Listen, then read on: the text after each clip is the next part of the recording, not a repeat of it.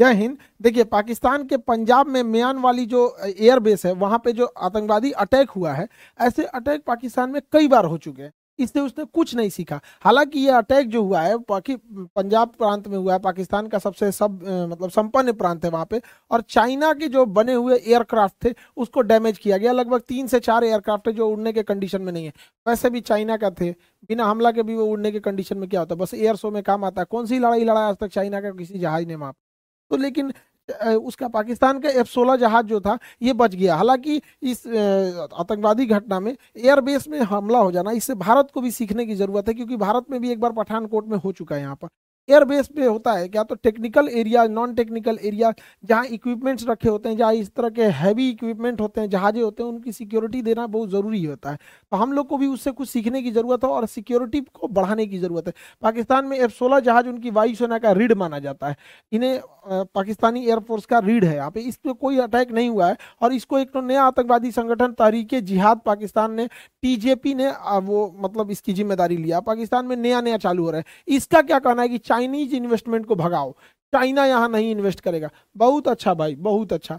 आप नहीं हो भाई तो तरीके टीटीपी वाले हेलो तरीके पाकिस्तान, तरीके जिहाद, बहुत अच्छा। चाइना को कह रहा है, पाकिस्तान से भगाओ। चाइना पाकिस्तान को लूट रहा है, सड़कें बना रहा है, ये बना रहा है।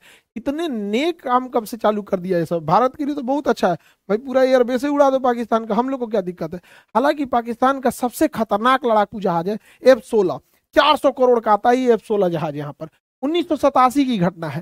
सरगोदा एयरबेस था, पाकिस्तान के पास यहाँ पे उन्नीस सौ सतासी में एक घटना है यहाँ पर। पाकिस्तानी एयरबेस से जहाज़ उड़ता है, उनका सबसे बेहतरीन जहाज़ एफ़ सिक्सटीन। एफ़ सिक्सटीन जहाज़ पाकिस्तानी से वायुसेना का रीढ़ है। हालाँकि रियल में ये जहाज़ बहुत अच्छा है। बहुत सारी लड़ाइयों को लड़ा है, ये बहुत बेहतरीन है। सुखोई के कंपेरिजन का है यहाँ पे। बेहतरीन जहाज़ है। 400 करोड़ का जहाज़ था उन्नीस सौ सतासी में। अब ये जहाज़ जब रनवे पे टेक ऑफ़ करने वाला था ना तो इस सुअर से टकरा गया। पाकिस्तान का जहाज़ सुअर से टकरा गया यहाँ पे। अब पूरा सुअर से टकराया जहाज़ इतना डैमेज हो गया यहाँ पे कि इसके पायलट को इजेक्ट करना पड़ा। लेकिन बावजूद इसके स्क्वाडन लीडर फैज अमीर जो थे, उड़ा रहे थे अनफॉर्चुनेटली वो बहुत ज़्यादा जख्मी हो गए इस सुअर के वजह से और उनका डेथ हो गया यहाँ पर। एक से एक तो कांड करता है। बताइए, एगो सुअर 400 करोड़ का जहाज़ डुबा दिया पाकिस्तान का। खैर, सुअर को भी पता है कहाँ झगड़ा करना चाहिए। आगे बढ़ते हैं। पाकिस्तान में ऐसी घटना है, पिछली बार भी मतलब आज से बारह, तेरह साल पहले की बात है 2011 की। एग्जैक्ट 22 मई या 23 मई का डेट था एग्जैक्ट मतलब एक आध दिन आगे पीछे हो सकता है 2011 में। यहाँ पाकिस्तान के कराची में Mehran airport air naval base था, नौसेना का अड्डा। वहाँ पर आतंकवादियों ने हमला कर दिया यहाँ पर। मतलब ओसामा बिन लादेन के जस्ट मरने के बाद मतलब 20-25 दिन हुआ 2 मई 2011 को शायद ओसामा बिन लादेन उसी के आसपास में एबेटाबाद में हुआ था तो आतंकवादियों ने बदला लेने के लिए पाकिस्तान के नेवल बेस पर हमला कर दिया यहाँ पर। और इस नेवल बेस पे भाई साहब, अरे पीछे देखो, पीछे जहाज़ तुम्हारा। ये जहाज़ है। ये बहुत ही खतरनाक चार इंजन वाला जहाज़ था पाकिस्तान का। और ये सर्वेलेंस के लिए बहुत खतरनाक था। भारत के लिए सरदर्द बना हुआ था। ये सोच रहा उड़ता था, पूरा सर्वेलेंस कर लेता था जहाँ तहां से। ऊपर से पंडुबी वगैरह को सर्वेलेंस कर लेता था कि कहाँ कौन पंडुबी भारत के लिए सरदर्द था। देखो बाबू, यह तुम्हारा जहाज़ यहाँ पे। ये तुम्हारा चार इंजन है ना? एक, दो, तीन, चार। गया जहाज़ तुम्हारा, काम खत्म। मार के उड़ा दिया। भारत को टेंशन है खत्म यहाँ पे। उसके बाद पाकिस्तान अमेरिका से मांगते रह गया कि यह सर्वेलेंस जहाज़ हमें और चाहिए तो अमेरिका ने दिया ही नहीं, बल्कि इससे भी खतरनाक जहाज़ था पी एट आई वो भारत को दे दिया, कहा कि अब तुम पाकिस्तान का सर्वेलांस करो। ये छोटा ओसामा बिन लादेन को छुपा के रखा था और हमको बताया नहीं था यहाँ पर। तो इसका पूरा जहाज़ का, ये क्या हो गया क्रैश कर गया। हालाँकि ये एयरबेस पे दुइये को जहाज़ क्रैश हुए थे सर और मार देता तो और अच्छा रहता यहाँ पे। दुइये को भड़का पाया। देखो अंदर भड़क गया है जहाज़ तुम्हारा, देखो। पीछे देखो उधर, जहाज़ भड़क गया है यहाँ पे सिक्योरिटी कर रहा है वहाँ अब बेचारा पाकिस्तान, उसको ना कितना टुकड़ा किया जाएगा पाकिस्तान का? जैसे ये, अरे ये वाला नहीं जी, ये है ये है पाकिस्तान यहाँ पे, गलती से हो गया, उसका भाई को भी चला गया यहाँ पे। देखिए, तहरीके जिहाद, ये कह रहा है चाइना यहाँ नहीं आना चाहिए। तहरीके तालिबान, ये कह रहा है कि यहाँ पे हमको मतलब शरीयत कानून लाना है अफ़गानिस्तान की तरह बलूचिस्तान लिबरेशन आर्मी, उसका कहना है कि ये अलग राज्य देश बना दो हमको यहाँ पर। अब एक पाकिस्तान का कितना टुकड़ा होगा यहाँ पर, कौन जानता है यहाँ पर? पाकिस्तान में। इसमें क्या है कि सीपीईसी e चाइना को सबसे बड़ा मलक्का डेलिमा से डर लगता है, इस पतले रास्ते से। चाइना के अधिकांश व्यापार इसी पतला रास्ता से होके होता है। और यहाँ भारत का अंडमान निकोबार है। यहाँ से गेम चेंजर साबित होगा। कुतुर कूच देंगे लोग, यहाँ से आएगा तुम इसलिए चाइना यहाँ से आता है सीपीईसी सड़क से, चाइना पाकिस्तान इकोनॉमिक कॉरिडोर। और यहाँ पे उसने ग्वादर बंदरगाह बनाया है। तो अमेरिका नहीं चाहता है कि चाइना स्टेबल रहे। इसलिए जब अफ़गानिस्तान से अमेरिका जा रहा था तो यहाँ ढेर सारा हथियार छोड़ के गया। जानबूझ के कि अफ़गानिस्तान में जो तालिबान आएँगे सब, वो इस हथियार को लूट लेंगे। जानबूझ के। और लोगों को लग रहा था, इतना हथियार छोड़ के गया है, जहाज़ छोड़ के गया है। अरे भैया पूरा हथियार छोड़ के गया, ताकि ये एरिया अशांत रहे।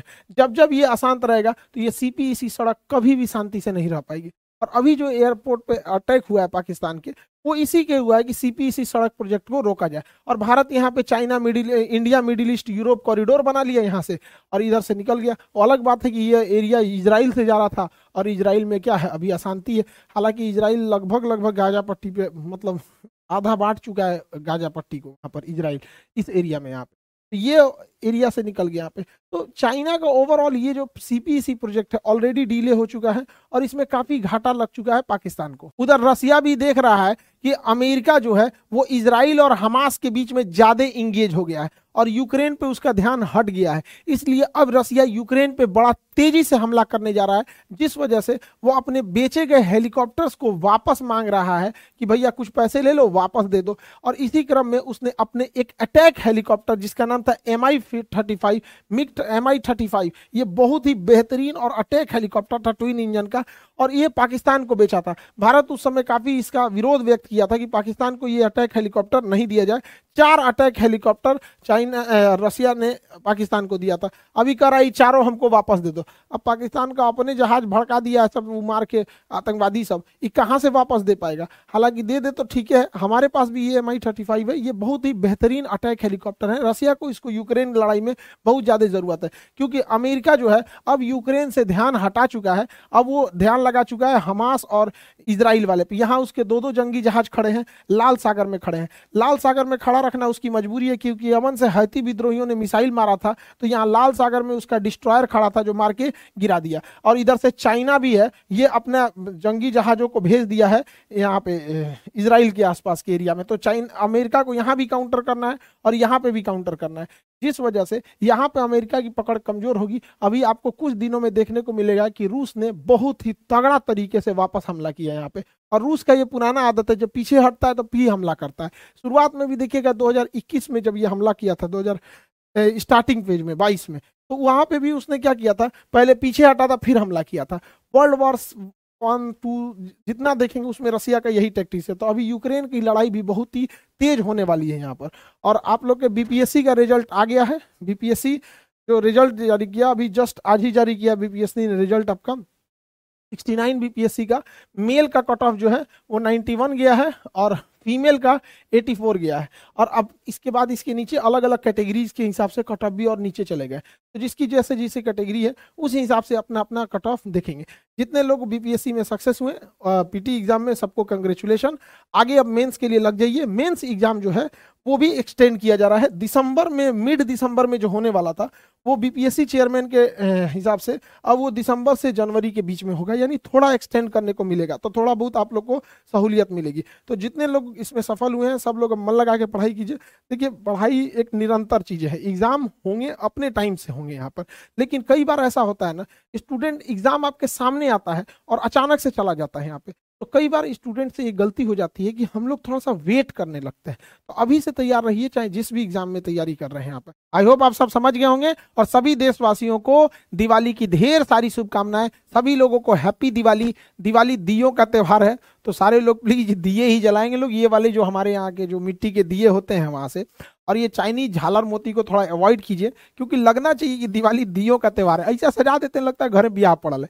कुछ चीज़ें हैं, ठीक है, अपना डिजिटल इंडिया हो गया है इलेक्ट्रिस इलेक्ट मतलब इलेक्ट्रॉनिक्स का बड़ा बोल बाला है अभी के समय में, लेकिन फिर भी हमें अपनी सभ्यता और संस्कृति को नहीं भूलनी चाहिए। सब लोग प्रेम से मनाए दिवाली और एक दूसरे से मिलजुल के रहने का संदेश देता है। सारे देशवासियों में दिवाली की ढेर सारी शुभकामनाएँ, सब मिल के अमन शांति से रहें, देश को आगे बढ़ाते रहें। मिलेंगे नेक्स्ट क्लास में। जय हिंद। सभी लोग को ढेर सारी दिवाली की शुभकामनाएँ। हैप्पी दिवाली।